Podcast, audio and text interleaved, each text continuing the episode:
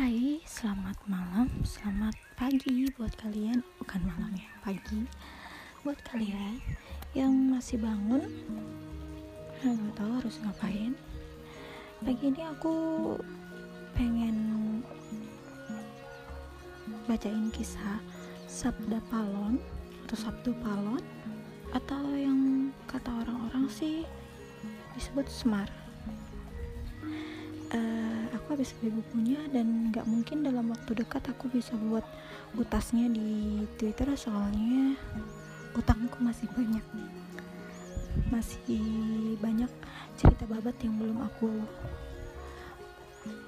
treatkan di sana dan aku masih ngetik. Jadi untuk cerita Sabda Palon tuh pasti lama aku buatnya. Jadi aku mutusin kayaknya aku duluan cerita aja lewat audio tapi dengan bahasa aku sendiri dan maaf kalau misalnya ada suara hujan soalnya di sini lagi hujan deras. Uh, dan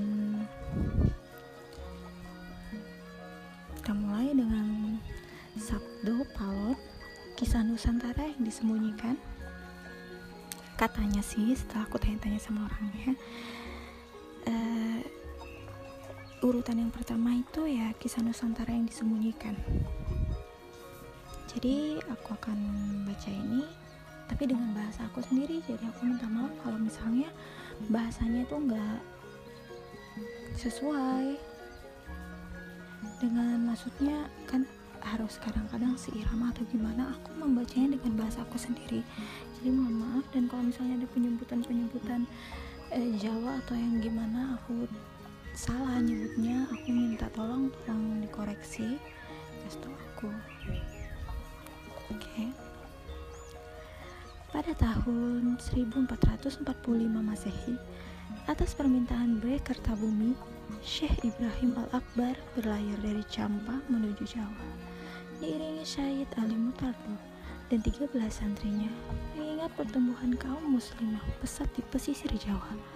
Syekh keturunan Samarkan itu didaulat untuk menjadi petinggi agama Islam di Keraton Majapahit. Tetapi Jeng Syekh Ibrahim diamuk badai hingga terdampar di pantai Kamboja. Mereka ditangkap prajurit-prajurit Kamboja dan dipenjara oleh rajanya. Kabar perihal nasib rombongan Campa itu akhirnya sampai di Jawa.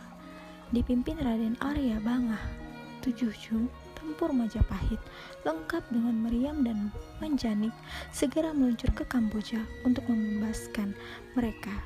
Pertempuran sorry. Pertempuran sengit pun meletus di Prenokor. Sementara itu, Sabda Palon dan Naya Genggong Dua punakawan sakti Bre Kertabumi melihat dengan mata batinnya bahwa Trah Majapahit akan lumpuh. Selama 500 tahun awan hitam akan menaungi Nusantara seiring datangnya para pembawa keyakinan baru yang akan mengakhiri kekuasaan Majapahit. Demi menjaga keutuhan Nusantara, Sabda Palo menasihati Bre Kertabumi agar mengambil seril, selir dari Pulau Banda Keturunan darinya lah yang akan membangkitkan kejayaan Trah Majapahit 200 tahun kemudian. Raja muda itu pun mengawini Bondrit Cemara, seorang emban dari Pulau Banda, Dewi Amravati, Putri Campa, Permaisuri Brekertabumi, dilanda cemburu, tak tertangguhkan hingga ia berencana membunuh Bondrit Cemara. Berikut janin yang dikandungnya. Jadi itu deskripsinya. Ya kalau misalnya di film-film trailer lah. Jadi aku belum sempat ngebaca. Ini aku langsung baca. Jadi aku belum juga ngebaca sih. Jadi aku pertama kali aku membaca ini sambil aku siaran di Angkor. Jadi kita sama-sama baca. Karena membaca sendiri itu tidak enak sebenarnya Usianya paruh baya, tubuhnya tegap dan bahu yang lebar dan gemuk.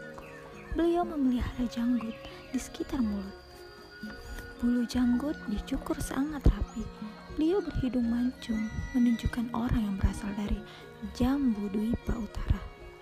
Beliau bertelanjang sebatas pinggang, seperti kebiasaan orang Brahmana dalam cuaca panas.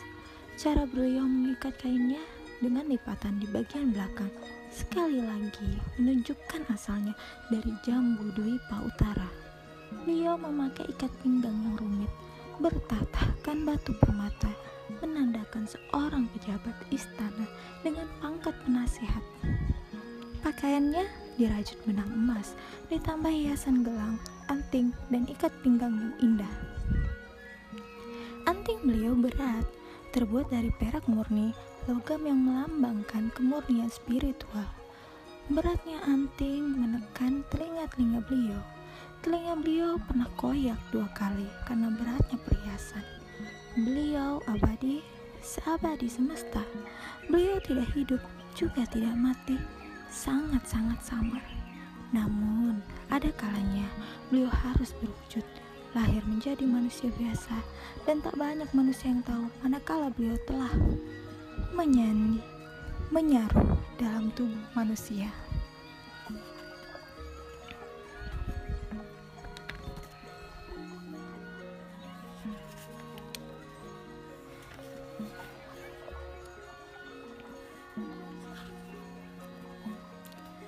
Pupuh satu Bumi Wilwatikta 1367 tahun Saka 1445 Masehi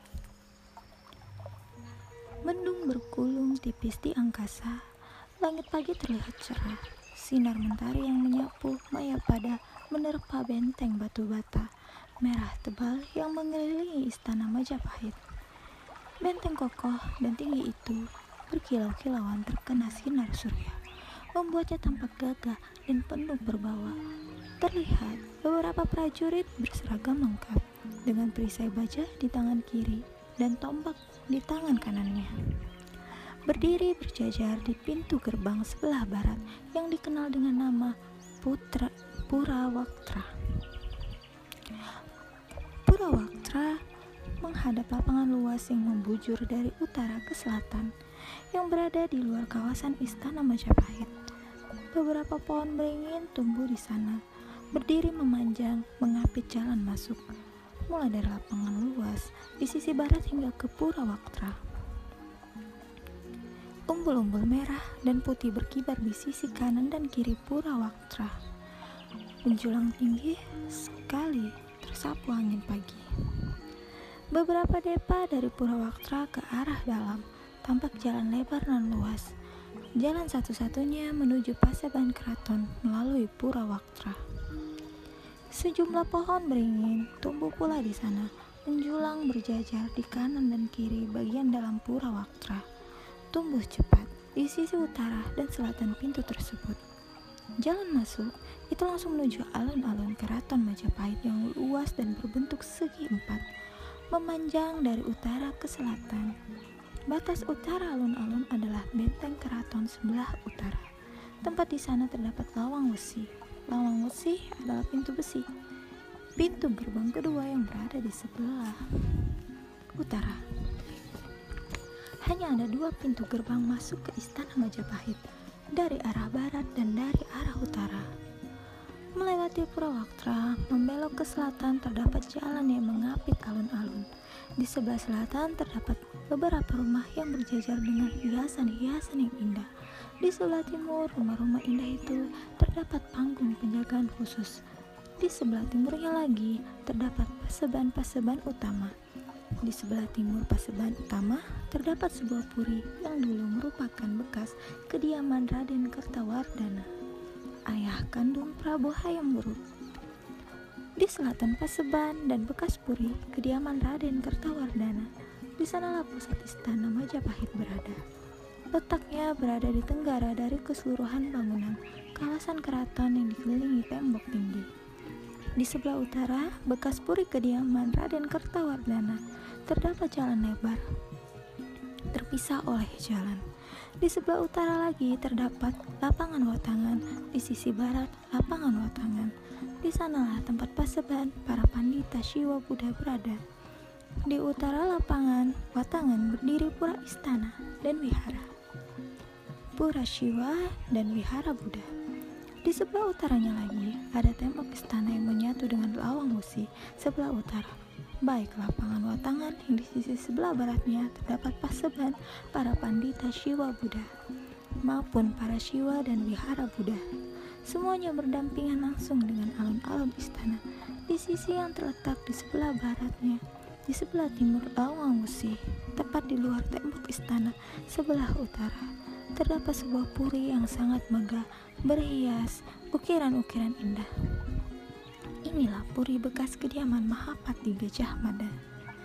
Terhitung 152 tahun sudah Majapahit berdiri dengan kebesarannya di bumi Jawa semenjak didirikan oleh Nararya Sanggrama Wijaya atau Raden Wijaya pada tahun 1293 Masehi. Jadi misal, jadi maksudnya terhitung 152 tahun sejak buku ini diterbitin ya. Nggak tahu buku ini diterbitinnya kapan. Ntar aku cari tahu lagi deh. Jadi kalau misalnya ada yang tahu sekarang udah berapa tahun tolong dikasih tahu. Lanjut. Nararya Sanggrama Wijaya lantas mengambil Abiseka Abiseka adalah gelar kebesaran bagi seseorang yang telah dikukuhkan sebagai raja. Sri Maharaja Kertarajasa Jayawardana setelah berhasil menghancurkan tentara Cina dari dinasti Yuan yang datang ke Jawa dengan tujuan menguasai Jawa di bawah pimpinan Syekh P. Kaohsiung susah bacanya Kaohsiung dan Ikemes atau Jikomusu Jikomusu Nararya Sanggrama Wijaya dikukuhkan sebagai Maharaja Jawa pada Purneng Kartika Masa Pancadasi Sukleng Catur. Duh, tuh. Kasih tahu aku dong cara bacanya yang benar. Kalau misalnya aku salah. Dengan Surya Sangkala Masa Ruparawa Masa Masa Ruparawi Yaitu tanggal 15 bulan Kartika Tahun 1215 Saka Atau sekitar bulan Oktober November tahun 1293 Masehi. Abiseka yang dipakai beliau adalah Kertarajasa Jayawardana.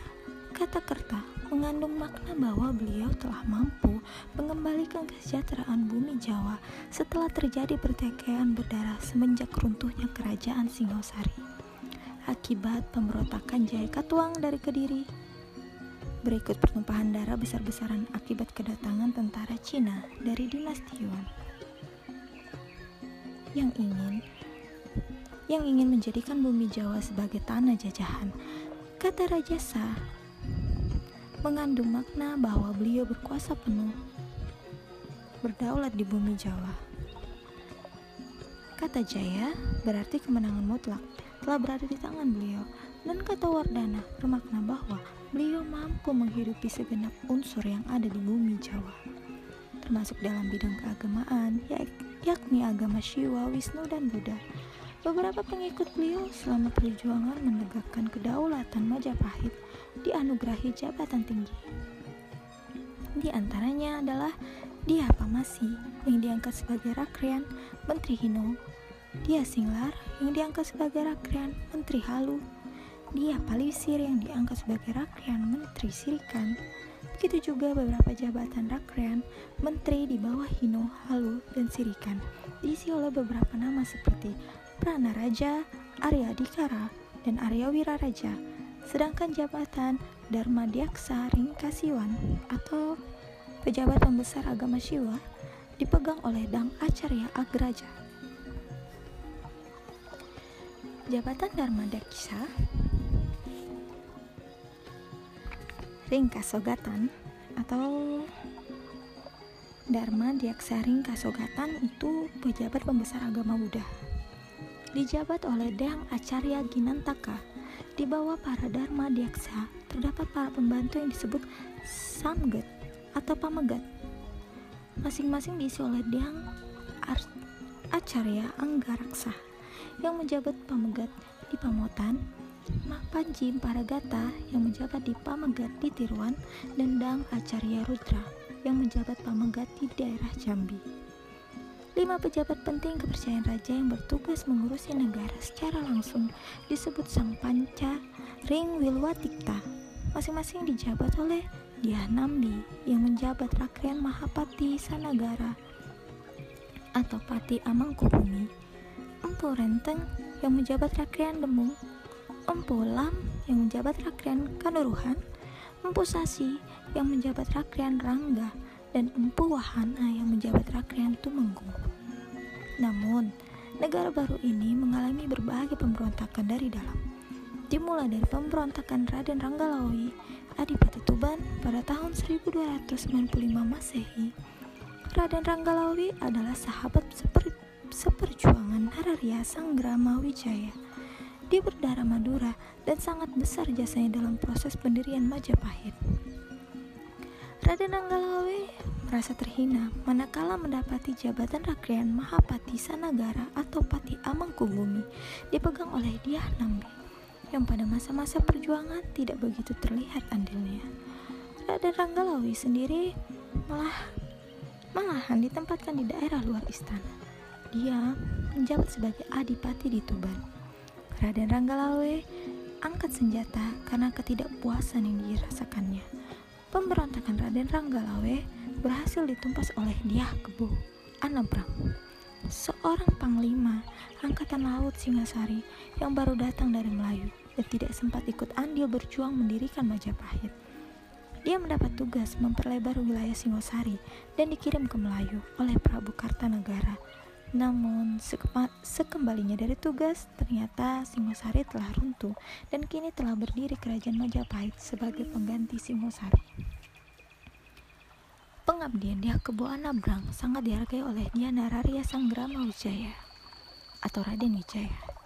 Namun, manakala Raden Ranggalawe terbunuh di medan peperangan oleh dia Kebo Anabrang, Raden Lembusora, paman Raden Ranggalawe, yang menjawab sebagai yang menjabat sebagai Rakren Mahapati di Daha, wilayah kedua setelah Majapahit, tidak di, tidak terima melihat keponakannya terbunuh.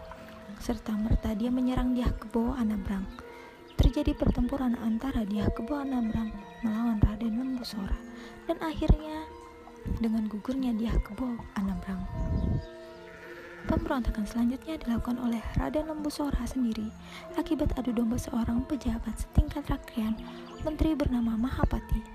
Dia adalah keturunan pejabat Singosari yang mendapat kedudukan di Majapahit. Diam-diam dia berambisi menjadi rakyat Mahapati. Raden Lembusora, Juru Demung, dan Gajah Biro, para pahlawan yang ikut mendirikan Majapahit, terkena fitnah hendak bersekongkol memberontak. Mereka semua akhirnya gugur. Disusul selanjutnya, pemberontakan rakyat Mahapati Nambi sendiri. Ini terjadi setelah Nararia Sanggrama Wijaya mangkat dan digantikan oleh putranya yang berdarah Melayu. Hasil perkawinan dengan dia darah petak. Tulisannya Pet Pethak atau Sri Indreshiwari atau Sang Sri Tinuheng Pura putri boyongan yang dibawa, dibawa dia ke bawah Nabrang dari Melayu sebagai tanda takluk daerah tersebut. Putra ber, putra berdaya Melayu ini bernama Raden Kalagemet atau Raden Jaya Negara. Dia bertahta pada tahun 1309 Masehi setelah sebelumnya menjabat sebagai Yuwa Raja. Yuwa Raja itu artinya raja muda. Di Daha atau Kediri. Raden Kalagemet mengambil Aviseka Sri Maharaja Jaya Negara Wiralando Gopala. Kediri adalah daerah istimewa. Ia merupakan daerah kedua setelah Trowulan, ibu kota Majapahit sendiri. Setiap pejabat penting yang kelak akan diangkat menjadi menduduki jabatan di jajaran pemerintahan kebanyakan sebelumnya harus menjabat di daerah Kediri atau Daha dulu. Dah atau Kediri tak bisa lepas dengan Janggala karena dulu kerajaan Kahuripan yang diperintah oleh Prabu Erlangga telah dipecah menjadi dua wilayah yaitu Kediri atau Daha atau Panjalu serta Janggala. Prabu Erlangga mempunyai penasihat spiritual yang sangat diagungkan di bumi Jawa. Dia bernama Empu Barada. Oleh karenanya, sepeninggalan beliau, Kediri maupun Jenggala tetap dianggap sebagai model baku dua buah pusat kekuasaan yang harus ada sebagai penyeimbang antara dua kutub berbeda. Lambang dari Ra Rabined susah banget bacanya sumpah. Rabineda atau dualitas duniawi. Tolong aku cara bacanya. Majapahit yang beribu kota di Trawulan dianggap sebagai Canggala dan kedudukan Kediri atau Daha atau Panjalu tetap diistimewakan. Pemberontakan rakyat Mahapati Nambi bisa ditumpas satu demi satu. Para pahlawan yang ikut andil mendirikan negara Majapahit gugur oleh kawan sendiri karena adu domba dalam peristiwa pemberontakan Nambi ini. Banyak kesatria yang menjadi korban. Jaran Bangkal, Panji Wiranagari, Panji Anengah, Lasem Teguh, Semi, Pati Emban, Jangkung, Panji Semara, Mahesa Pawagal, Jabung Tarawes, semuanya ikut gugur. Sebuah tragedi kawan menjadi lawan, saudara seperjuangan saling bunuh hanya karena fitnah. Ini terjadi pada tahun 1238 Saka atau 1316 Masehi. Padamnya pemberontakan Nambi belum membuat Majapahit tenang. Segera kemudian disusul pemberontakan Dharma Putra. Mereka adalah para tanda. Art tanda artinya pegawai istana. Namun, mendapat keistimewaan khusus dari raja. Para Dharma Putra ini terdiri dari tujuh orang, yaitu Rakuti, Rasemi, Rapangsa, Rawedeng, Rayuyu, Ratanca, dan Rabanyak. Srijaya Negara berhasil diungsikan dari keraton oleh pasukan khusus penjaga raja yang disebut Bayangkara. Bekal Bekal Gajah Mada adalah pemimpin pasukan Bayangkara waktu itu. Sang Prabu berhasil diloloskan ke daerah Bedander. Karena keberanian dan kesetiaan bekal Gajah Mada. Bener nggak? Bekal atau bekal deh tahta bisa diselamatkan. Namun tak urung setelah pemberontakan Dharma Putra berhasil diatasi, Srijaya Negara yang tengah menderita sakit bisul dan perlu operasi bedah akhirnya meninggal di, tan di tangan Ratanca, salah satu Dharma Putra yang tidak ikut terkena sanksi hukuman karena tidak terbukti terlibat. Ratanca adalah ahli bedah, seorang tabib. Operasi semula berjalan lancar, namun Srijaya Negara ditikam di tempat tidur begitu operasi selesai dilakukan. Ratanca dibunuh oleh Empu Gajah Mada seketika itu juga. Empu Gajah Mada yang waktu itu telah menjabat sebagai Rakrian Pati Daha akhirnya dikukuhkan sebagai Rakrian Pati Amangkubumi pada tahun 1256 Saka atau 1334 Masehi atas jasa-jasanya. Rani Tirbuana Tunggadewi Jawa Jaya Wisnu Wardani Raja wanita pengganti Sri Jaya Negara meletakkan kedudukan istimewa itu ke pundaknya. Pengukuhan Empu Gajah Mada sebagai Rakyat Pati Amangkubumi diiringi kejadian alam yang luar biasa. Beberapa saat setelah pengucapan Sumpah Palapa, gempa bumi dahsyat terjadi di Pabanyu Pindah. Bumi Jawa mulai memberikan isyarat akan terjadinya hal besar setelah itu. Ternyata pilihan Sang Rani Tribuana Tunggadewi tak salah di tangan rakyat Pati Amangkubumi Empu Gajah Mada, Majapahit berhasil mempersatukan Nusantara di sebuah cita-cita yang amat diidam-idamkan oleh Prabu Dharma Wangsa, mertua Prabu Airlangga dari kerajaan Medang dulu. Jika cita-cita dari Raja Kartanegara dari kerajaan Singasari. Armada Majapahit dikerahkan untuk tujuan itu. Politik mempersatukan Nusantara dimulai dari wilayah barat, Pulau Pulau Suwarna Bumi atau Sumatera menjadi sasaran pertama. Lantas merambah ke Semenanjung Malaka, masuk ke Tanjung Pura atau Kalimantan, diteruskan ke sebelah timur, Bali, Lombok, dan Gurun. Tercatat, inilah wilayah yang berhasil dipersatukan Majapahit. Yang pertama, Suwarna Bumi atau Sumatera, yaitu Jambi, Dermasraya, Palembang, Kahwas, Kandis, Siak, Rokan, Panai, Mandailing, Kampe, Temiang, Haru, Parlak, Samudera, Lamuri, Barus, Batan, dan Lampung. Ini nama-nama dulu? Ya, atau emang ada di sana? Soalnya sebagian aku nggak pernah dengar sih. Kayaknya nama dulu ya. Yang kedua, Tanjung Pura atau Kalimantan, yaitu Katingan, Kapuas, Kota Lingga, Sampit, Kota Waringin, Lawai, Kandangan, Sambas, Singkawang, Sedu, Landa, Tirem, Barune, Sukadana, Seludung, Pasir, Solot, Sawaku, Tabalang, Barito, Malano, dan Tanjung Kute. Tiga, Semenanjung Malaka, Langka Suka, Pahang, Kelantan, Kelantan, Saiwang, Nagor, Muar, Paka, Tumasik, Dungun, Jerai, Gedah, dan Kelang. Yang keempat, Nusantara bagian timur. Bali, Bedahulu, Gurun, Logaja, Sukun, Dompo, Taliwung, Sapi, Gunung Api, Serang, Hutan, Kadali, Sasak, Batayan, Luwuk, Buton, Makassar, Banggawi, Kuning, Kunir, Salayar, Galian, Sumba, Muar, Solor, Bima, Wandan, Maluku, Wanin, Seran, dan Timur. Kegemilangan Majapahit membuat negara-negara di kawasan Asia Tenggara gentar. Majapahit mencapai puncak kejayaan dan kemakmurannya. Manakala Prabu Hayam Buruk memegang tumpuk tahta, kegemilangan Majapahit benar-benar tidak bisa dibendung lagi.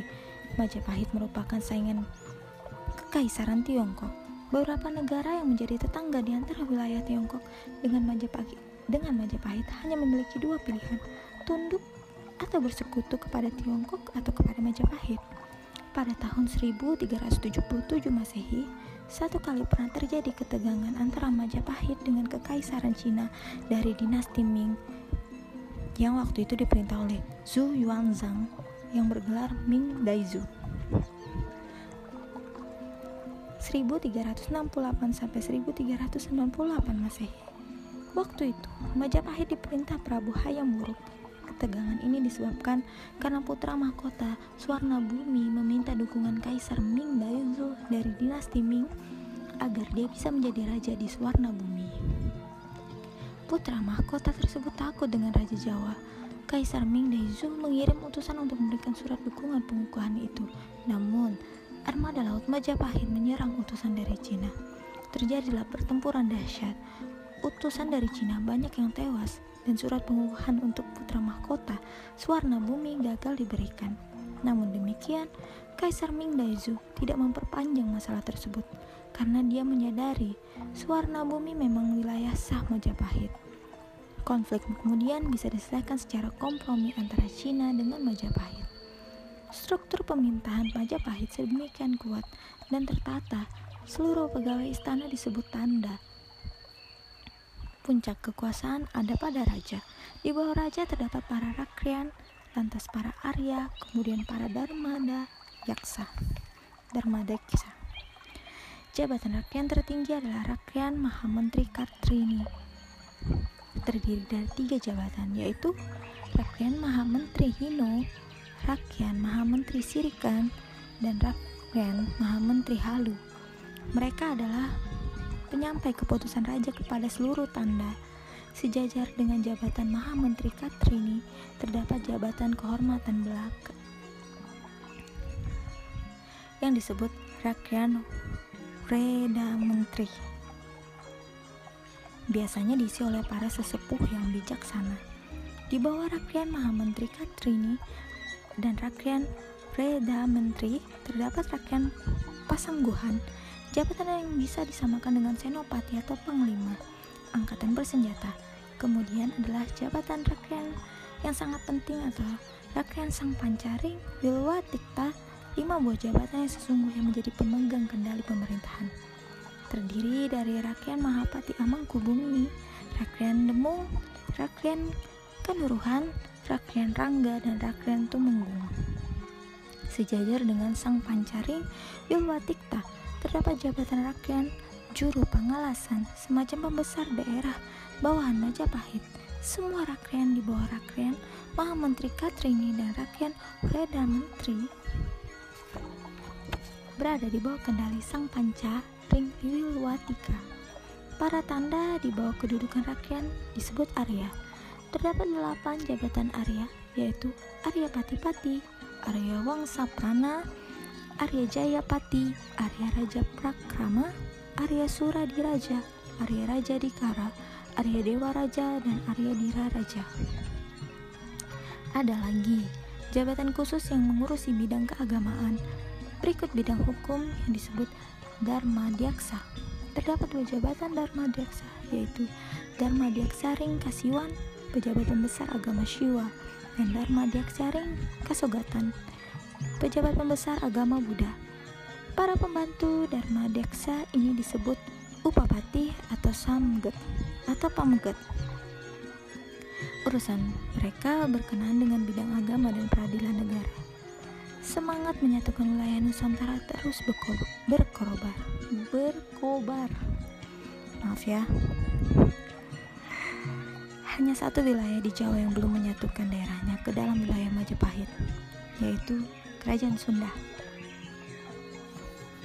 Peristiwa perang Bubat di mana para kesatria Pajajaran Sunda gugur di lapangan Bubat pada tahun 1279 Saka ditandai dengan Surya Sangkala Sanga Turangga Paksawani atau Sanga Sanga 9 Turangga 7 Paksa 2 Wani 1 jadi 1279 Saka atau 1357 Masehi membuat keguncangan politik dalam pemerintahan Majapahit.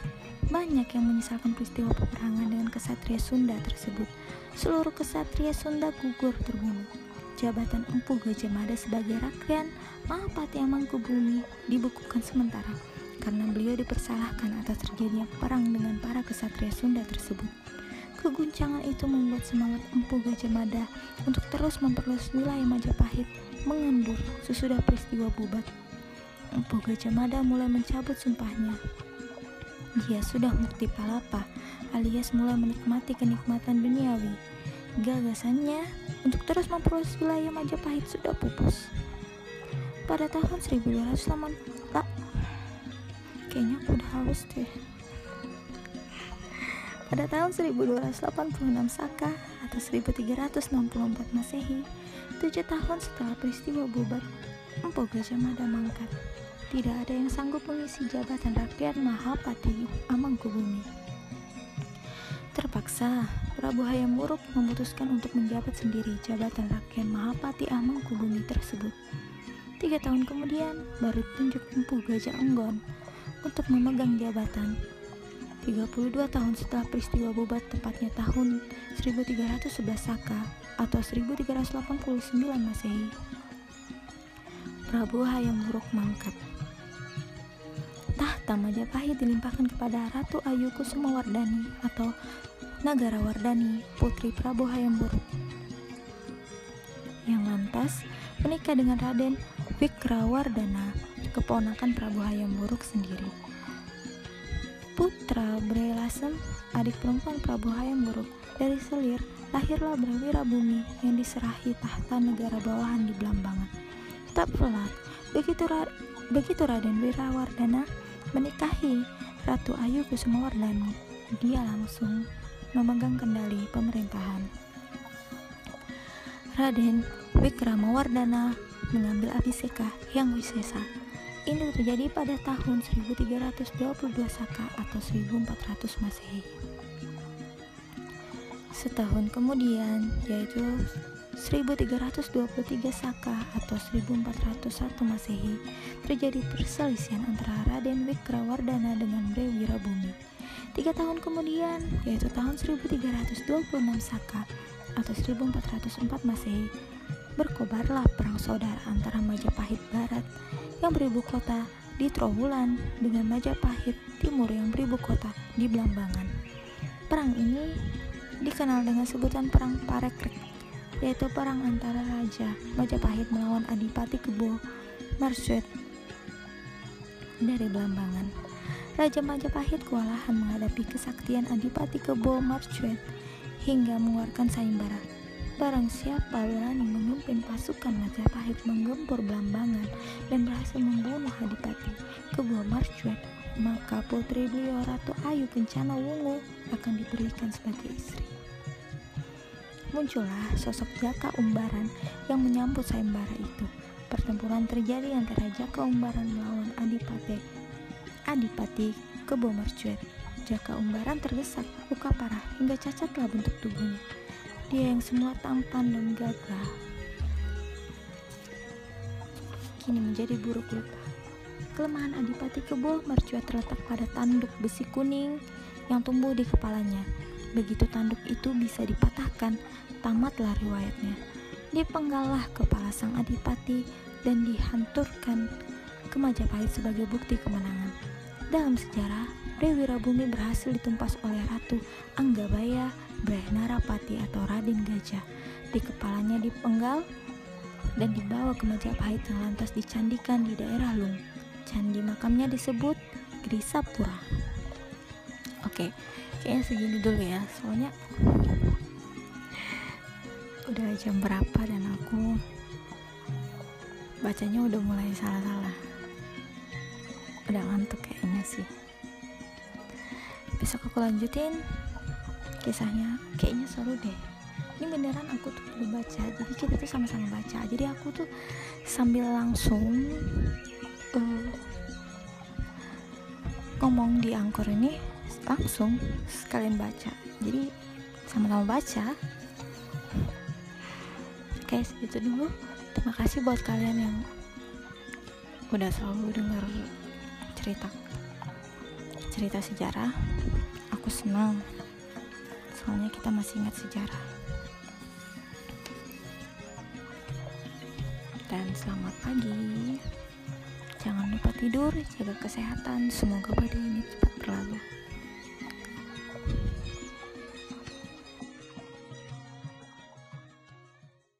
Malam kembali lagi sama aku.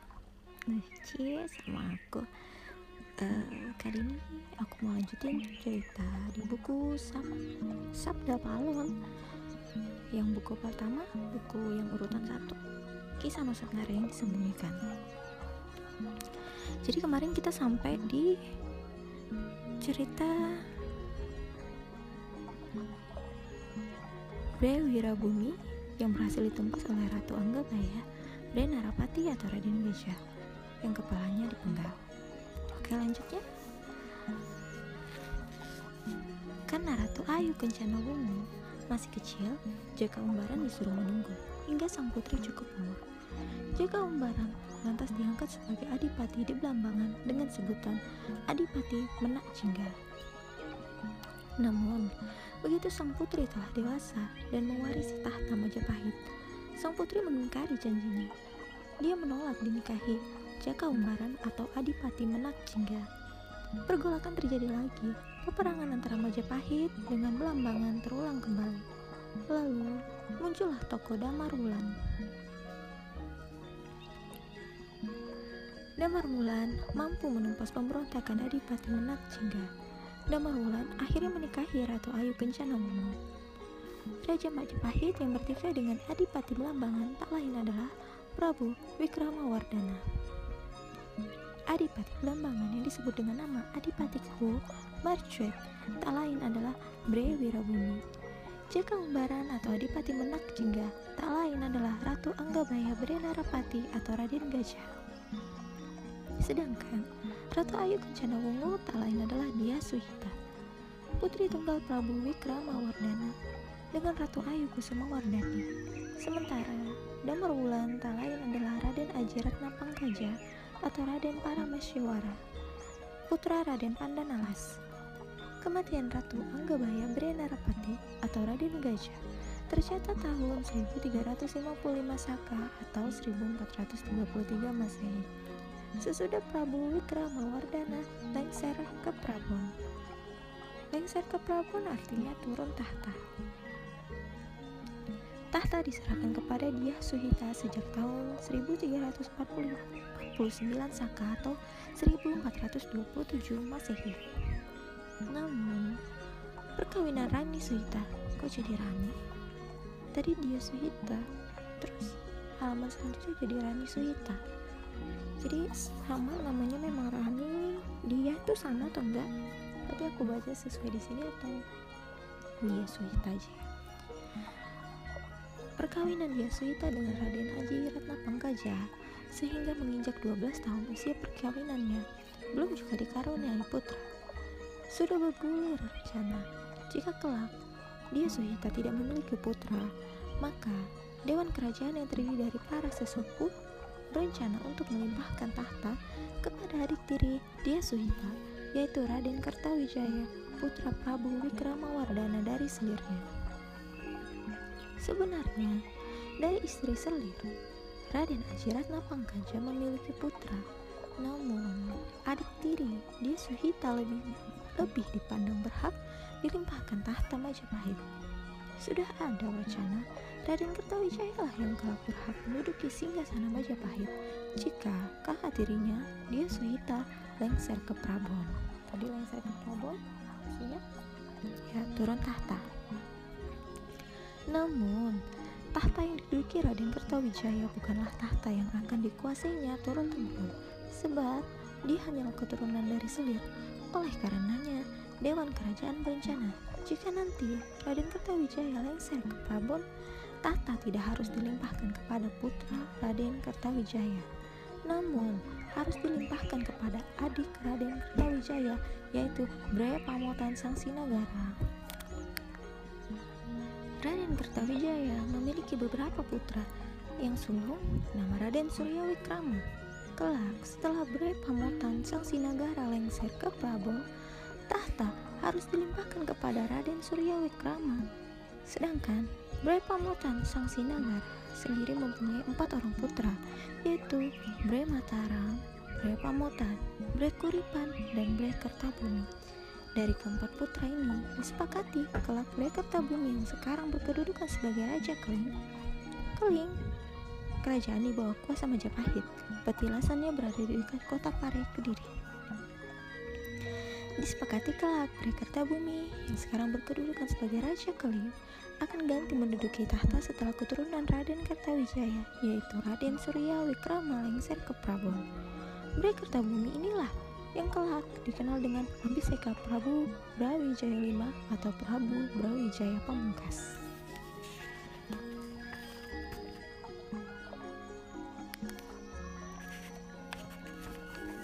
Oke, pupuh dua bumi Kautara Campa ini bacaannya entah ini bahasa Jawa atau apa kalau misalnya aku salah baca tolong dimaafin karena aku memang lagi baca Sige nata Majapahit ko campanata im cempa. Raja Kuntara namanya Ratu Ratu Binetara. Mareta kucing negara kali carelan kalikut pangkur kalawan melebar. Beda banget ya kalau misalnya orang Jawa yang membaca feelnya itu dapat kalau misalnya orang Jawa yang membaca teks tadi. Harusnya. Untuk sementara kita tinggalkan cerita tentang Raja Majapahit dulu. Kita ke Campa dulu. Tersebutlah raja di negeri Campa, Raja Kuntara namanya, atau Raja Kautara. Raja yang sangat disegani wibawanya hingga ke negara kucing, Kalicare, dan Kalikut. Negara Kut bahkan melebar atau melambat. Dikutip dari Bawah Tanah Jawa Pesisir, Pupu 1 Asmara Dana pada titik 250 itu biasanya disebut apa kalau misalnya di Al-Quran itu kan ayat kalau misalnya di buku gitu di kitab-kitab gitu namanya apa ya kalau misalnya seperti itu tolong kasih tahu ya Jung besar itu melemparkan jangkarnya ke tepian Beberapa awak jung ribut melompat turun ke daratan dengan cekatan dan membantu petugas pelabuhan yang berusaha mengikatkan jangkar erat-erat. Langit begitu cerah. Pelabuhan besar itu penuh sesak dengan jum para saudagar dari berbagai daerah. Bendera yang terpanjang di jum, mereka menandakan dari mana saja mereka berasal. Begitu pula busana yang mereka kenakan tampak jelas membedakan satu dari yang lainnya. Dari sedemikian banyak jum besar pada saudagar, dari sebegitu banyak bendera yang terpanjang di badan jum, hanya beberapa yang menarik perhatian sosok lelaki yang baru saja keluar dari rumah Jung yang berbendera Kesultanan Pasai. Matanya menyipit sejenak, memperhatikan dengan seksama, lekat-lekat melihat beberapa orang berpakaian saudagar yang memakai ikat kepala indah, yang juga tengah memperhatikan beberapa awak Jung bekerja, membongkar muatan. Orang Majapahit terdengar gumaman dari sebelah. Sontak, orang yang tengah terpangu segera menoleh dan menatap orang yang baru bergumam di sampingnya. Ayah Anda, jadi ingat kepada kakekmu, Syekh Jamaluddin. Bagaimana kabar beliau sekarang? Semoga Allah merahmatinya dengan kesehatan dan iman.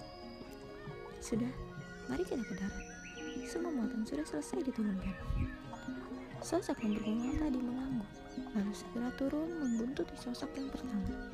Jubah putih yang mereka kenakan berkibar tertiup angin ketika turun dari jubah. Di bawah, beberapa pasukan berkuda sudah menunggu.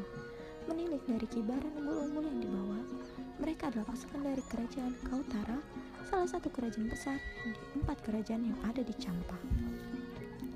Champa itu berada di wilayah Vietnam bagian tengah hingga selatan. Dua orang yang baru turun disambut dengan sembah hormat salah satu pemimpin pasukan. Penyambut maju sembari tetap memberikan sembah. Assalamualaikum Syahid. Sri Maharaja telah lama menantikan paduka berdua kembali ke Campa. Salah seorang yang disambut menangkupkan kedua tangannya di depan dada. Waalaikumsalam. Saya juga sudah rindu dengan Adinda Raja. Keduanya segera menuju ke arah kuda-kuda berpelana yang disediakan. Sesaat mereka berusaha menaiki punggung kuda. Begitu dua orang berjubah itu telah berada di atas pelana kuda, sang pemimpin pasukan segera memberi aba-aba agar seluruh pasukan segera bergerak meninggalkan pelabuhan. Empat orang berkuda terlihat berada di depan. Dua di antaranya adalah orang yang baru turun dari Ju, sedangkan dua lainnya adalah kepala pasukan penyambut. Di belakang mereka beberapa pasukan pejalan kaki berbaur dengan beberapa pasukan yang turun dari Ju. Sisanya adalah para penumpang Ju yang tampak sibuk mengangkat beberapa muatan yang baru diturunkan. Jalanan yang menghubungkan pelabuhan dengan ibu kota kerajaan sangat bagus dan tertata, tertata.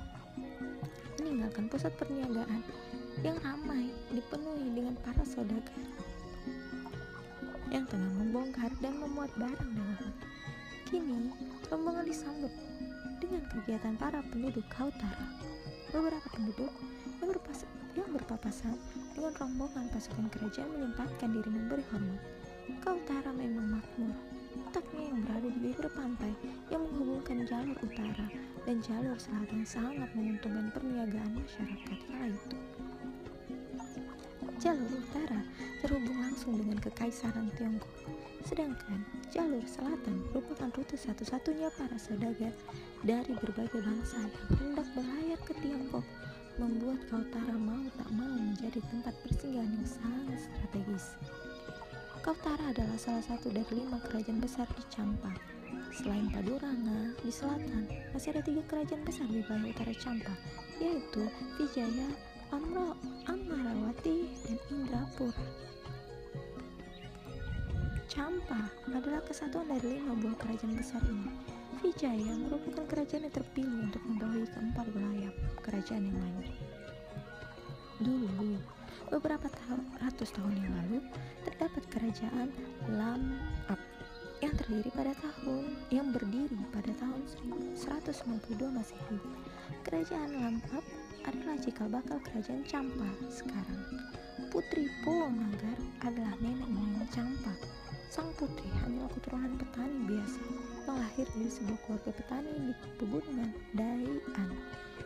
Wilayah Kaltara sekarang, seorang bangsawan datang dari tanah Jawa bangsawan Uni bernama Raden Srimara.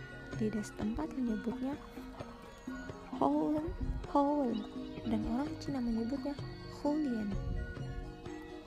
Dia datang ke Campa sembari membawa Pratima, Dewa Wisnu, dan berlabuh di wilayah Kautara bersama rombongan yang terdiri dari beberapa Brahmana dan prajurit Jawa. Mereka memutuskan untuk menetap di tanah baru tersebut. Di sana, Raden Srima Simara terpikat oleh kecantikan Po Naga dan lantas menikahinya. Raden Sri Dad kebelilit, sorry. Raden Srimara kemudian mendirikan kerajaan Lamap yang dikenal oleh orang Tiongkok dengan nama kerajaan Lini. Kerajaan inilah cikal bakal kerajaan Campa. Kuil indah wilayah Kautara pun didirikan dan diberi nama Wilpo Nagara. Raja Srimara memerintah dari tahun 192 hingga 270 Masehi. Dialah yang menurunkan raja-raja Campa yang terkenal. Pada tahun 380 hingga 413 Masehi, di masa pemerintahan Raja Bat Ravarman I, barulah Lini dikenal dengan nama Campa. Namun, rentang waktu panjang dari mulai berdirinya Lini hingga berganti nama menjadi Campa, pertikaian terus terjadi dengan kekaisaran Tiongkok. Pupuh tiga Warta dari Majapahit. Dan ini bahasa Jawa lagi. I'm sorry sorry kalau misalnya benar-benar aku minta maaf kalau misalnya nggak sesuai dengan logatnya dengan apa. Sang pun rembak Gunaman Sang Aji datang duta sangking saking Majalengka. Duta pinaringan age pangangge ingkang bagus mateng cempal mulia kiriman wengi kalung lawan gelang. Katura sang ayu prameswari majalengka. Pan punika prena rekane sang aji prabu negara cempak Artinya, selesai sudah sabda Sang raja kepada Duta Majapahit. Sang Duta lantas diberi anugerah berupa busana yang sangat indah dari campa, lantas dibekali kalung dan gelang.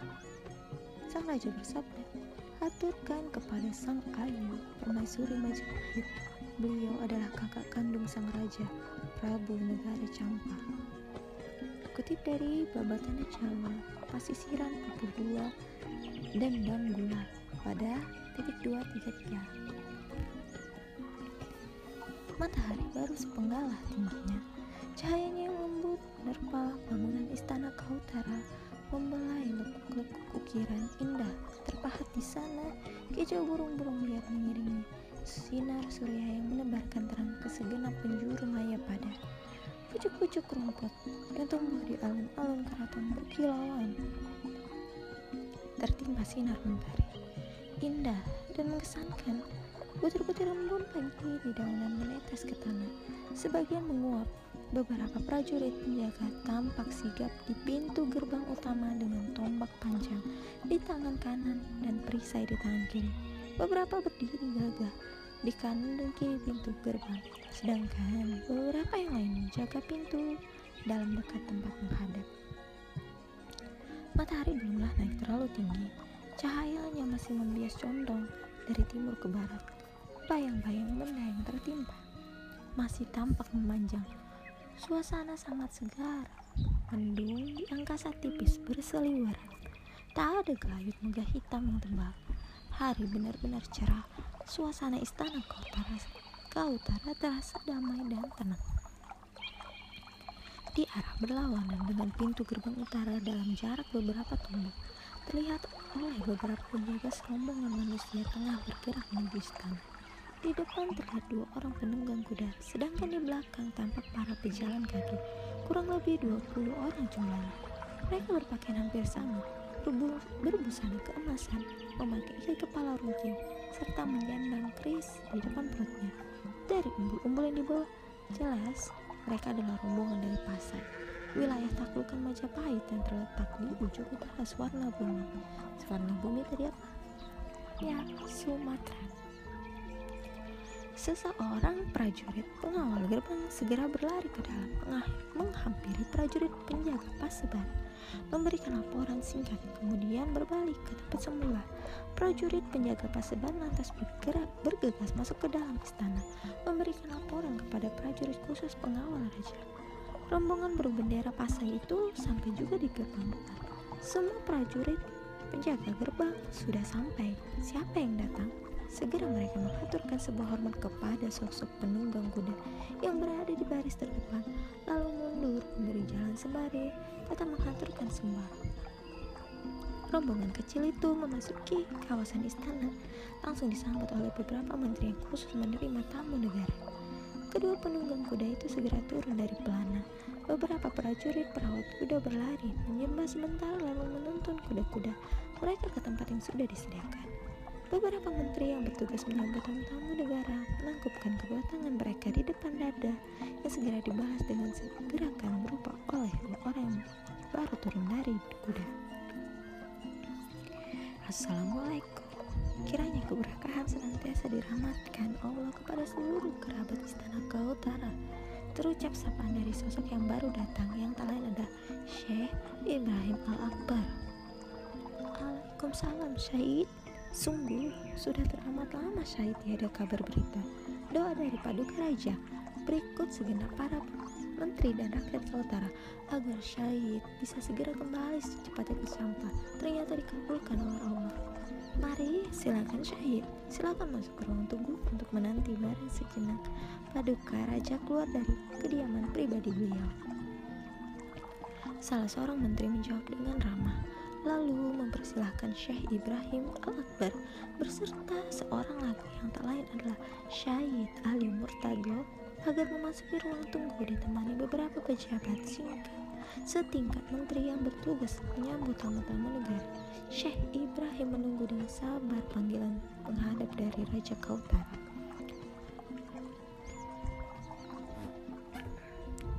Dari pejabat setingkat, Menteri yang ikut menemani Syekh Ibrahim mendapat kabar bahwa beberapa waktu telah semenjak dia berada di Pasai, tengah bertemu di istana Kautara utusan dari Jawa.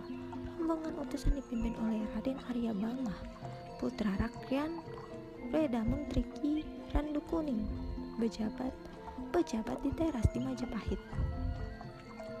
Akan tetapi, Kedatangan utusan ini, utusan ini bukan atas nama negara, namun atas kehendak pribadi Raden Kertabumi, penguasa Keling, suami Putri Amarawati. Secara tidak langsung utusan Jawa ini adalah suruhan dari adik ipar Syekh Ibrahim. Orang-orang Majapahit memang mendapat pelayanan yang istimewa di Campa. Bukan hanya di Campa saja, beberapa daerah tetangga Campa seperti Kamboja, Siam, Ayudhya-pura, Dharmanagari, Marutma, Yawana, Rajapura, juga Singa Nagari juga memperlakukan orang-orang Majapahit dengan sangat istimewa. Konon, kebesaran mereka memang sudah terkenal semenjak dulu.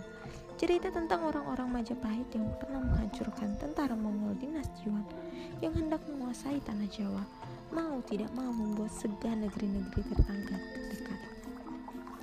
Jadi kita jadi waktu zaman Majapahit itu benar-benar ya kita ini disegani Tentara dinasti Yuan yang berhasil menaklukkan hampir seluruh daratan Asia bahkan menjebol Kesultanan Baghdad di Timur Tengah harus mundur dari Jawa.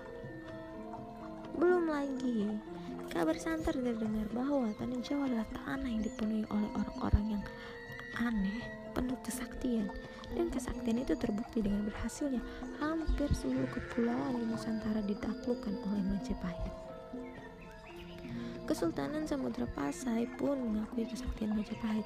Mungkin inilah yang menyebabkan beberapa orang Jawa agak pungah di beberapa tempat.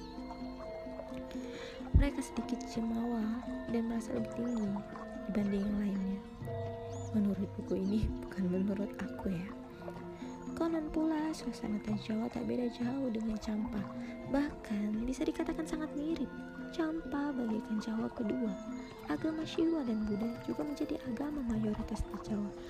Pada waktu itu, seperti halnya di Campa, struktur bangunan arsitekturnya serta susunan pemerintahan keduanya nyaris mirip. Bahkan, Bahasa nasional kedua wilayah itu sama, yaitu bahasa Sanskerta. Campa dan Jawa ibarat buah semangka dibelah dua. Adalah benar jika leluhur Campa, Raden Srimara atau Hein Hall yang menikah dengan perempuan suku Yawana, putri Ponagar dikatakan berasal dari Jawa. Ah, Jawa. Haruskah aku ke sana? Hati kecil Syekh Ibrahim Al-Akbar berbisik. Sejenak, terlintas bayangan putranya, Maulana Ishak, yang sudah terlebih dahulu merantau ke Jawa pergi dengan tujuan mencari kabar keberadaan kakeknya, Syekh Jamaluddin, Syah Jalal, serta menyiarkan Islam di sana. Lamunan Syekh Ibrahim terpecah ketika seorang prajurit pengawal raja datang menghampiri tempat tunggu tamu negara. Sejenak, prajurit itu memberikan sembah, lantas menyampaikan laporan kepada pejabat penerima tamu. Sang pejabat setingkat menteri itu lalu menyuruh prajurit melapor undur diri, kemudian tersenyum ramah kepada Syekh Ibrahim. Paduka Raja sudah berkenan menuju pasedan dalam. Mari silakan Syekh masuk paseban dalam. Tugas saya hanya sampai di sini. Assalamualaikum. Syekh Ibrahim menangkupkan kedua tangannya di depan dada sembari membalas salam. Sang pejabat segera undur diri. Syekh Ibrahim segera beranjak dari ruang tunggu. Diringi Ali Mutadlo, mereka langsung masuk ke dalam ruang dalam. Di ruang dalam istana, ruangan khusus untuk menerima tamu. Seseorang yang mengenakan mahkota emas duduk di sebuah kursi berukir indah. Di kanan dan kiri sosok itu dua orang prajurit khusus mengapitnya. Dialah Raja Kautara Jingkara. Di sebelah kanan sang raja agak rendah sedikit. Tampak seorang berpakaian bangsawan Majapahit dengan sikap gagah. Dapat dipastikan dialah Raden Arya Banga, utusan dari Jawa. Syekh Ibrahim beserta putranya segera mendekat. Keduanya menangkupkan tangan memberikan sembah. Melihat kedatangan Syekh Ibrahim, sang raja bergegas beranjak dari kursi dan langsung menyambut kakak iparnya itu. Di seketika, kedua lelaki ini berpelukan sejenak, tampak begitu akrab. Selamat datang kembali di Campa Syekh, kata Raja Kautar. On Segon. Artinya terima kasih. Beribu-ribu terima kasih Adinda Raja. Raja Kaltara lantas mempersilahkan Syekh Ibrahim menuju tempat duduk. Di sebelah kiri singgasananya, Syekh Ibrahim segera menuju kursi yang diperuntukkan baginya. Dengan tetap menangkupkan kedua tangan di depan dada, menunggu sang raja duduk. Dulu di singgasananya, begitu raja duduk kembali, barulah dia menyusul duduk di kursinya. Ali Murtadlo memilih tempat duduk yang berdampingan dengan ayahnya Syekh Ibrahim kembali menangkupkan kedua tangan begitu telah duduk diikuti putranya. Sembah hormat hamba kepada Dinda Raja yang mulia. Semoga segala keluhuran dan kemuliaan senantiasa menanggungi Adinda. Raja berikut kerajaan Kautara. Raja Kautara tersenyum dan mengangguk-angguk. Apakah Syekh berikut putra dan keluarga di Pasai juga dalam keadaan baik? Tanya sang raja. Atas hawa dan restu Adinda Raja, semua dalam keadaan sehat walafiat. Kembali sang raja tersenyum puas dan mengangguk-angguk. Sekilas dilihatnya ahli Mutradlo yang masih tampak memberikan sembah. Lalu dia mengangkat tangan kanannya, pertanda sikap sembah yang wajib diaturkan sudah cukup. Syekh Ibrahim menurunkan tangannya yang semula diletakkan depan wajahnya, diikuti putranya. Sang lantas duduk bersahaja menanti tita Raja Kautara. Hening. Raja Kautara memalingkan wajahnya ke kanan, tempat utusan Majapahit, Raden Arya Bangga, yang tengah duduk.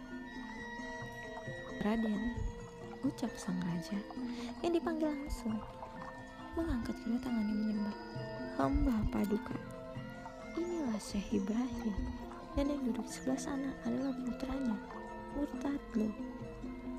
Raden Arya Bangga serta merta memberikan sembah hormat kepada Syekh Ibrahim dan putranya yang diberi hormat sigap membalas. Dan sambung sang raja, perkenankanlah Syekh, perkenalkanlah Syekh, ini Raden Arya Bangga, putra Ki Randu Kuning dari Majapahit. Hamba Adinda, sahut Syekh Ibrahim. Hening kembali menyusul.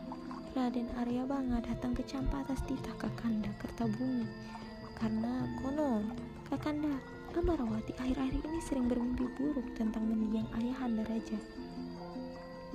Suara Raja Kaltara terputus sejenak. Lalu, Kakanda Amarawati ternyata telah mendapatkan firasat tentang wafatnya ayahanda.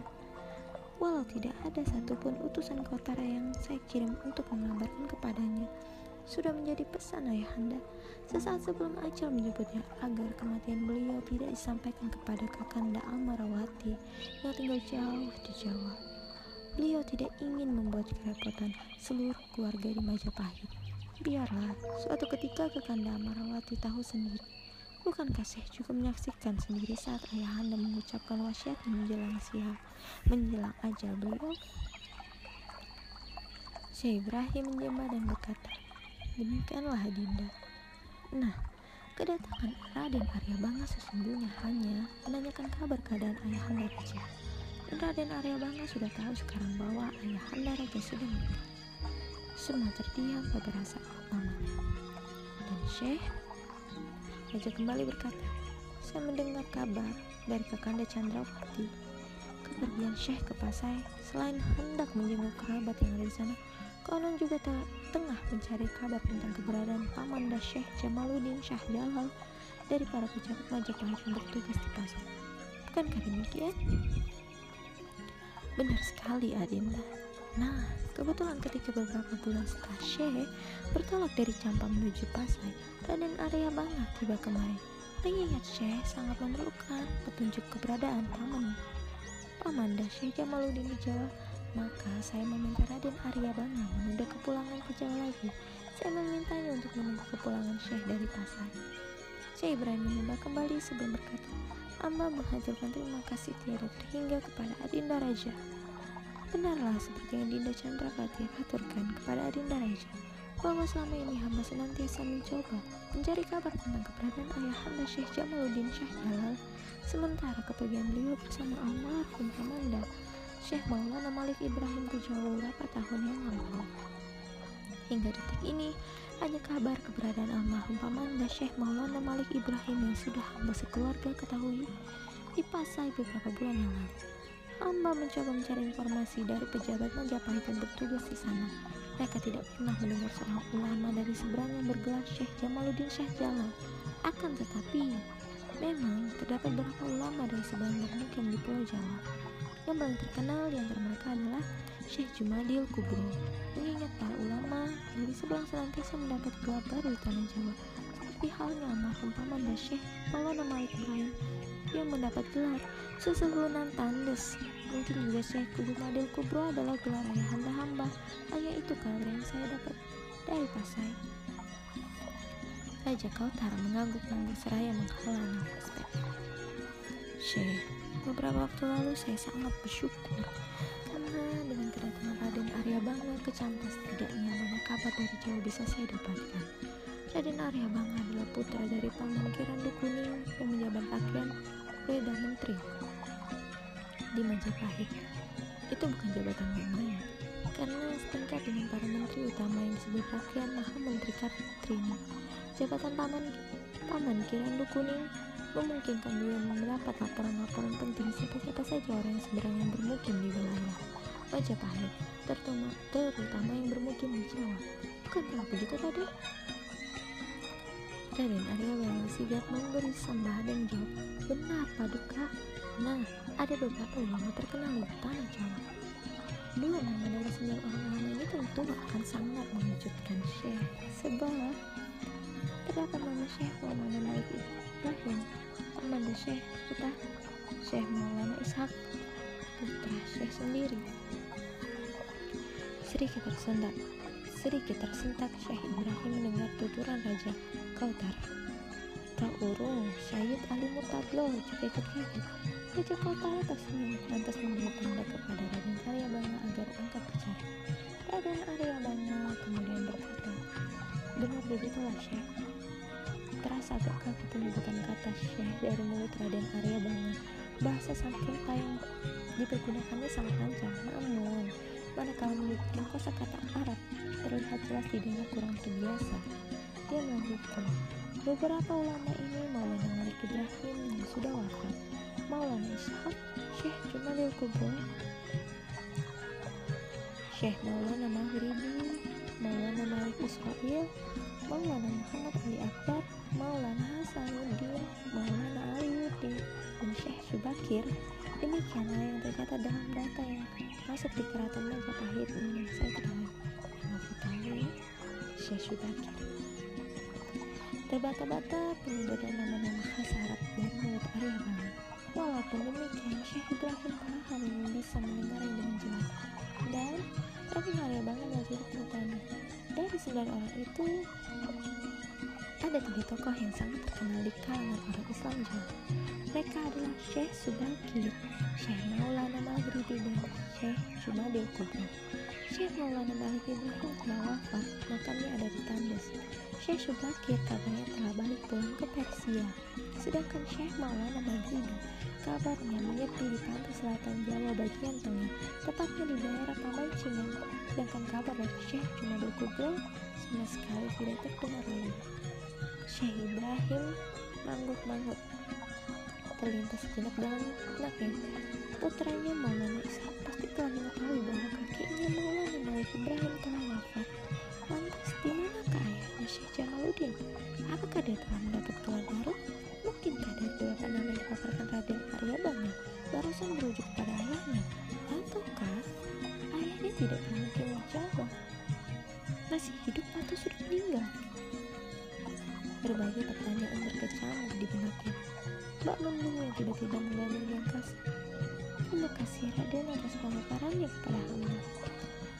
Syekh Ibrahim kemudian. Akan tetapi, bila hamba tahu lebih jauh, adakah gelar-gelar lain tahun umum tersebut diberikan masyarakat Jawa? Dan yang pernah Raden dengar? Raden Arya Bangga tidak segera menjawab. Dia terdiam sejenak mencoba mengingat-ingat sejurus kemudian ia menjawab, Syekh, ada beberapa gelar yang sangat yang saya ketahui memang diberikan kepada mereka. Almarhum Syekh Malik Ibrahim dikenal dengan gelar Susuhunan Tandes, sedangkan Syekh Maulana Ishak lebih dikenal dengan Syekh Wali Lanang, selebihnya saya tidak tahu. Syekh Ibrahim tercengang, suasana hening seketika. Sekali lagi, kabar yang didapatkan melambungkan kabar tentang ayahnya. Sebelumnya dari para prajurit Kautara yang mengiringi prosesi pernikahan Putri Amarawati, telah didengar bahwa kabar Syekh Maulana Malik Ibrahim telah wafat dan dikenal dengan sebutan susuhunan tandes di Jawa. Ini bukannya kabar ayah yang didapat, tapi malah kabar dari putranya Maulana Ishak yang dijawabnya lebih dikenal dengan sebutan Syekh Wali. Lantas, di manakah keberadaan ayahnya? Keheningan masih meraja, tapi segera pecah oleh soal raja. Nah, Syekh Ibrahim kiranya sudah banyak kabar berita yang Syekh dapat dari Raden Aiman. Sekarang saya hendak menyampaikan kepada Syekh. Syekh Ibrahim mengerikan, menyeringan, mengernyitkan. Sorry. Udah 30 menit. Aku stop sini, aku lanjut ke audio 2 supaya kalian tuh dengarnya nggak lama sampai 40 menit aku cukup mau dulu lanjut ke episode 3 ini langsung bersama anakku potnya kok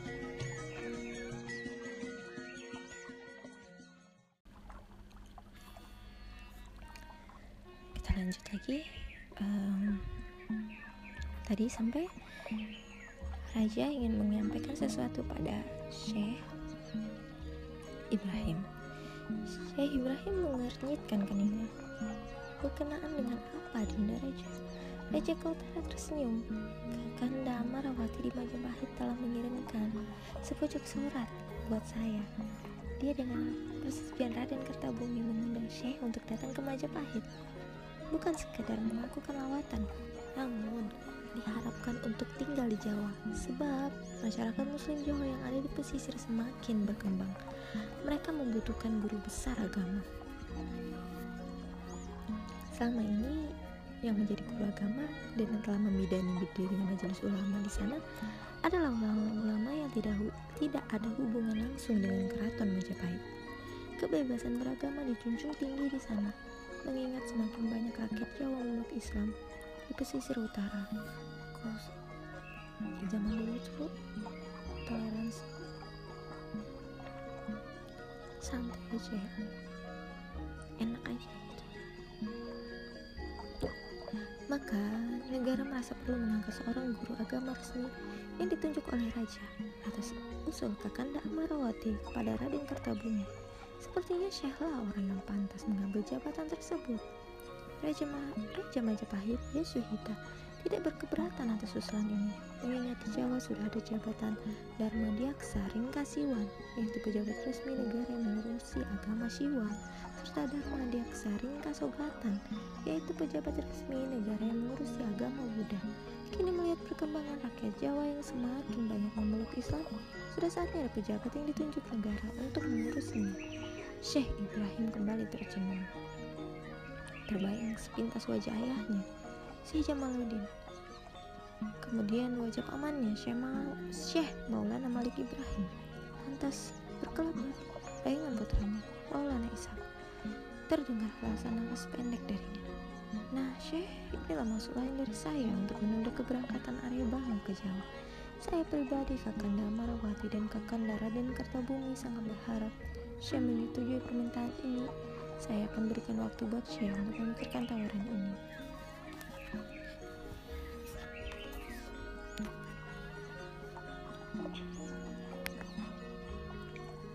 Hujan mulai turun dan kilat kembali terlihat. Di dalam ruangan yang hanya diterangi pelita yang sesekali bergoyang terhempas angin dingin itu, tampak dua lelaki tengah bersila berhadap-hadapan. Ini kisahnya Syekh Ibrahim udah keluar dari ruangan raja. Salah seorang dari mereka menunduk takzim. Jubah merah yang dikenakan sesekali menyata, menyata ketika petir memecah angkasa. Dan cahaya menerobos sela-sela jeruji, jeruji jendela. Di hadapannya bersila sosok yang lebih tua, berpakaian sederhana, dengan jubah putih dan ikat kepala kebangsawan Majapahit. Di balik remang cahaya pelita, matanya berkilat tajam menatap sosok yang tengah duduk takzim di hadapan. Suwarna bumi sudah lama kamu jejaki. Langkahmu harus lebih jauh lagi, harus masuk ke jantung Majapahit.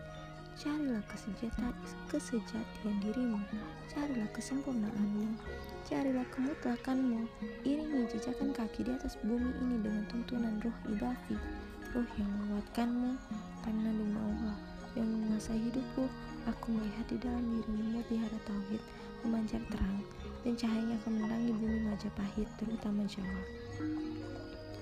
Petir memecah angkasa lagi, pelita bergoyang sesaat, dan gemuruh guntur menggema pelan. Suasana hening sejenak. Helaan napas dari sosok tua itu terdengar, mengiringi suara hujan yang tercurah. Totiang, Totiang, Totiang itu tuan. Itu artinya tuan. Suara keluar dari sosok berjubah merah. Jikalau memang menurutmu Totiang sudah cukup pintu, pintu itu saya Iya Pinto, sudah cukup. Pinto mengabdi di kukang. Pinto jejakan. Sosok paruba yang ditanya terdiam, hanya matanya yang masih berkilat oleh cahaya pelita. Dengarkan tuntunan idafimu. Jawab, ya kemudian sosok berjubah merah menghela nafas dalam. Totiang, hujan menderas. Suara jatuhnya air dari langit memapas pohonan, langsung jatuh menghantam tanah. Terdengar berderet yang bisingkan telinga. Sesekali masih juga terlihat kilat menerangi angkasa. Tak ada gerak, tak ada suara ruangan. Keduanya diam. Yang terlihat hanya liukan nyala pelita. Yang terdengar hanya derai hujan yang terjurah dari angkasa. Dan di dalam keremangan itu, di tengah derai hujan itu, di antara dedaunan yang tertabur curahan hati, curahan hujan, curahan hati, ya ampun astaga. Curahan hujan dari langit kelam Tersibuk pula ingatan masa silam. Curahan air masih meraja Memenuhi setiap pori-pori ruang dan waktu. Guntur menggema Memekakkan telinga. Merobek kekelaman semesta. Pepohonan terayun Terhempas.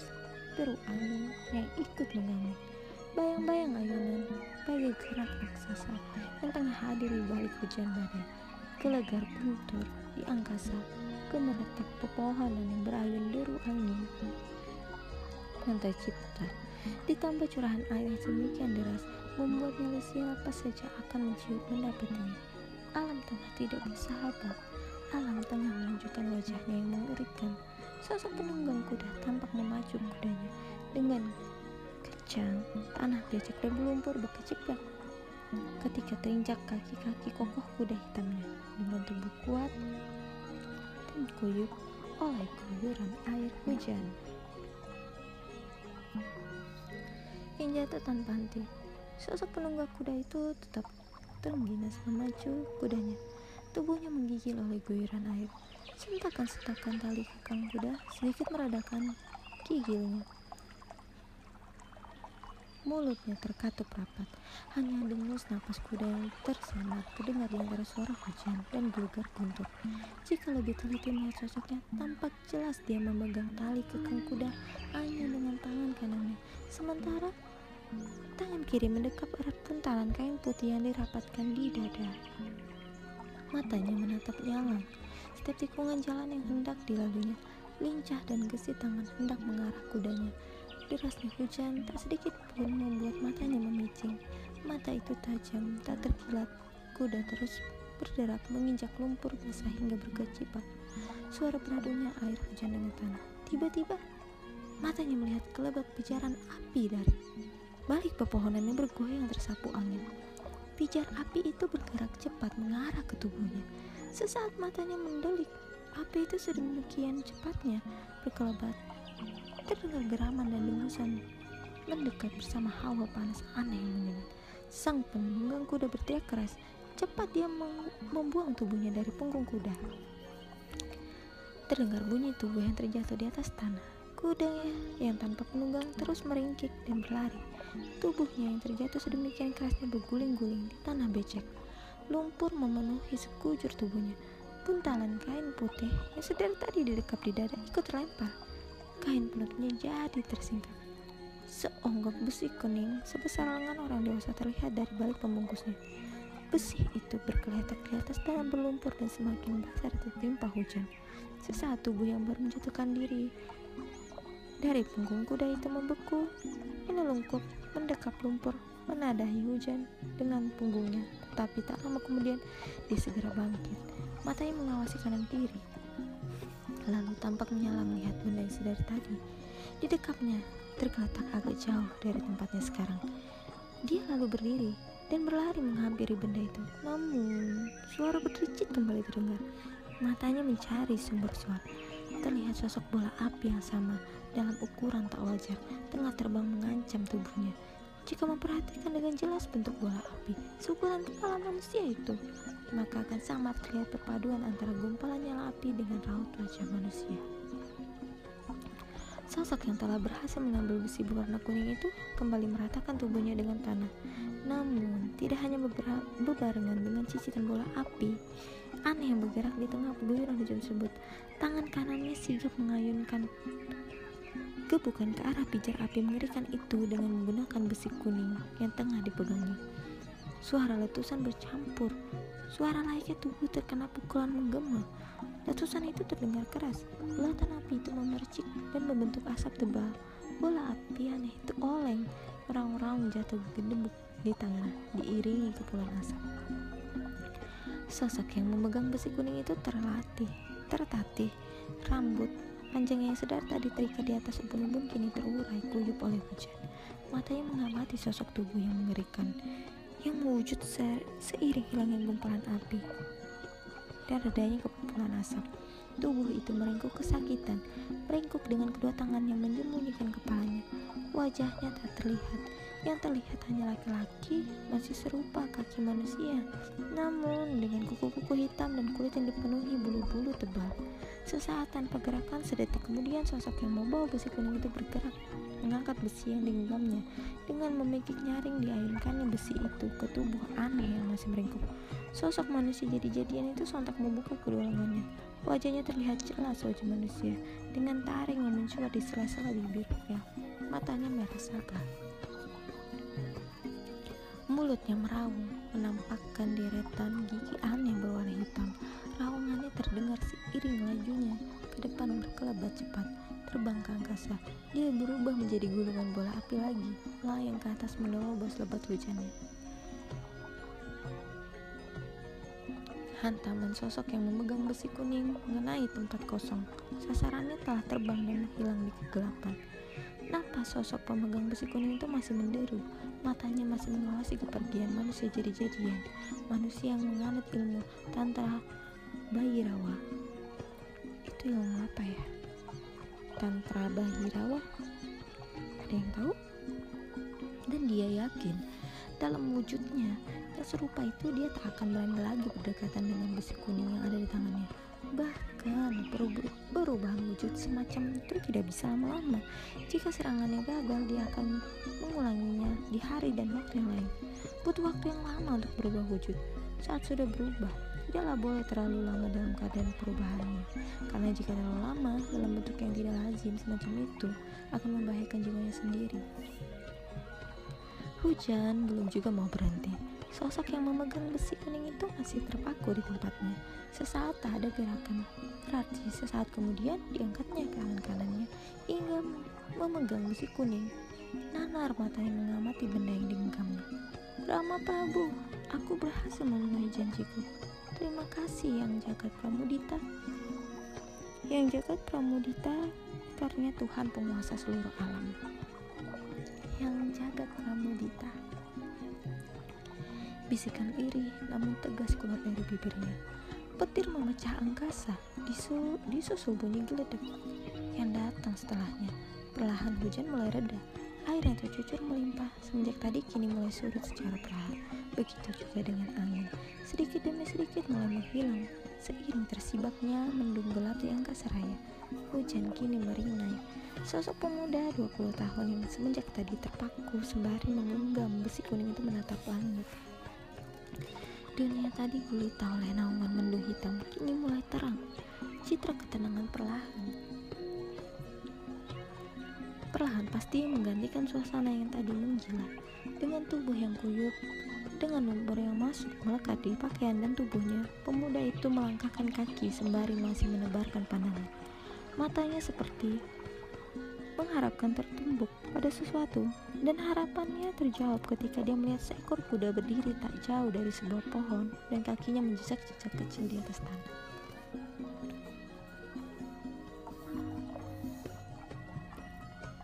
Lanjut, pupuh 4 Swan Diong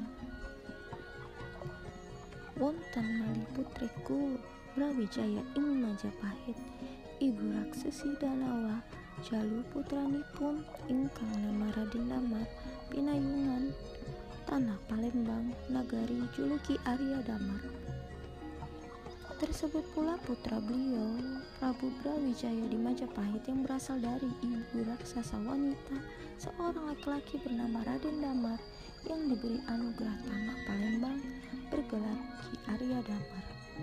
Babatan Jawi Pasisiran Pupuh II dan Danggula pada titik dua. Dua. Surya menyembrut menyemburatkan cahaya sayap-sayap cahaya merentang mengusir kegelapan yang melingkupi Maya pada sinarnya. Menerpa alun-alun bahasa membujur dari utara ke selatan. Kilau cahaya menerobos sela-sela dedaunan pohon beringin kembar yang tumbuh di tengah alun-alun beberapa prajurit penjaga mulai berganti tugas. Prajurit penjaga yang kebagian jatah tugas malam kini saatnya digantikan oleh prajurit penjaga yang mendapat tugas siang. Shift-shiftan. Shift-shiftan. Di antara mereka yang harus berganti tugas sibuk menjawab pertanyaan beberapa prajurit yang hendak menggantikan mereka. Prajurit baru yang hendak menunaikan tugasnya hanya yang bertanya-tanya ketika melihat sosok pemuda berusia 20 tahunan yang tak lain adalah Raden Jakadila. Tampak duduk bersila di bawah beringin kembar. Mereka bertanya semenjak kapan Raden Jakadila Raden Jakadila tiba di istana. Sudahkah ada petugas jaga yang melaporkan kedatangan kepada Prabu Wikramawardhana?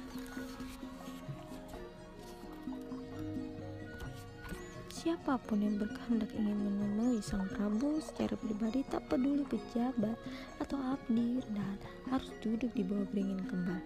Ini tidak berlaku jika menyangkut urusan kenegaraan.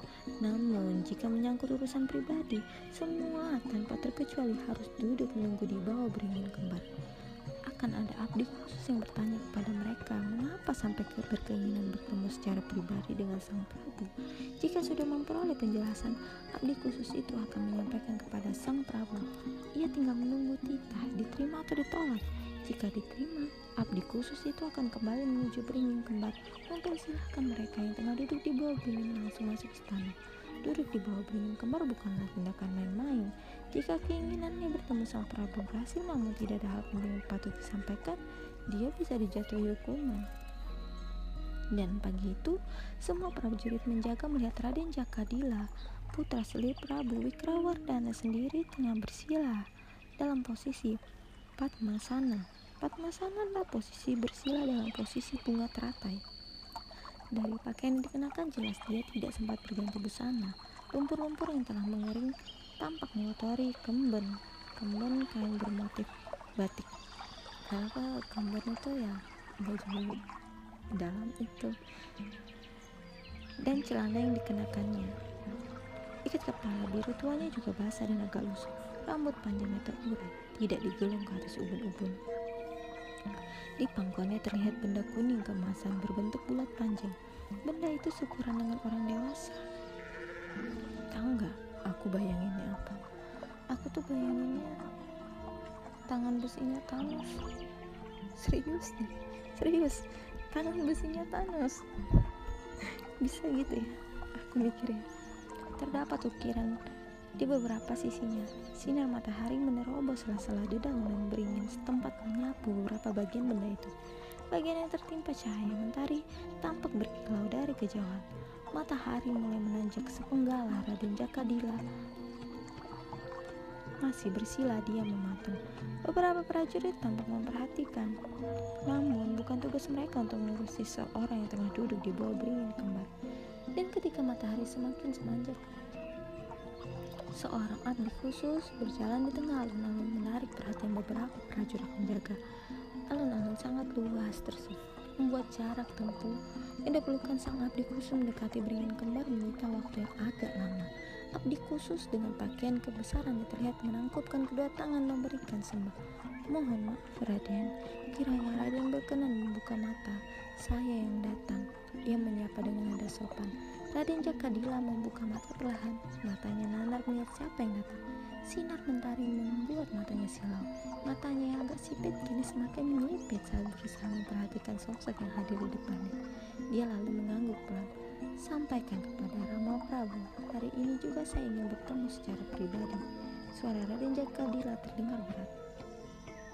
Abdi khusus itu mengangguk, memberikan sembah lagi, mundur berjalan ke belakang. Tiga langkah lantas, lantas berbalik dan berjalan ke pinggir alun-alun untuk memenuhi masuk ke kediaman pribadi Prabu Wikrawardana. Raden Jakadila menghela nafas panjang, Matanya menyipit melihat abdi khusus yang berjalan terburu-buru begitu tubuh sang abdi sudah hilang di balik paseban. Ia terletak di tenggara alun-alun. Barulah mata yang melepaskan tatapannya. Kini, mata sipit itu mencoba memperhatikan sekeliling. Tampak di selatan alun-alun di sepanjang jalan menyisiri pinggir-pinggir alun-alun, beberapa prajurit tengah berdiri di depan rumah-rumah indah terbangun di sana. Rumah-rumah indah berjaya dari barat ke timur adalah rumah Abdi Raja Paguhan. Di sebelah selatan terdapat punggung panggung panggung prajurit yang tinggi. Di atasnya berjaga prajurit pemanah. Di selatan panggung prajurit terdapat paseban utama, tempat menghadap para pembesar di waktu-waktu tertentu. Dan di belakang paseban adalah istana utama di kediaman sang Prabu. Letaknya tepat di tenggara seluruh bangunan yang berada dalam kawasan benteng keraton Majapahit. Kayaknya aku sampai sini dulu ya. Kayaknya aku udah banyak banget salah-salah baca. Lelah jadi besok lagi kita sambung terima kasih yang udah dengar audio ini aku minta maaf kalau misalnya cara baca aku bahasa aku tidak tepat tidak sesuai. Karena memang saya aku suka sejarah dan aku suka budaya Jawa itu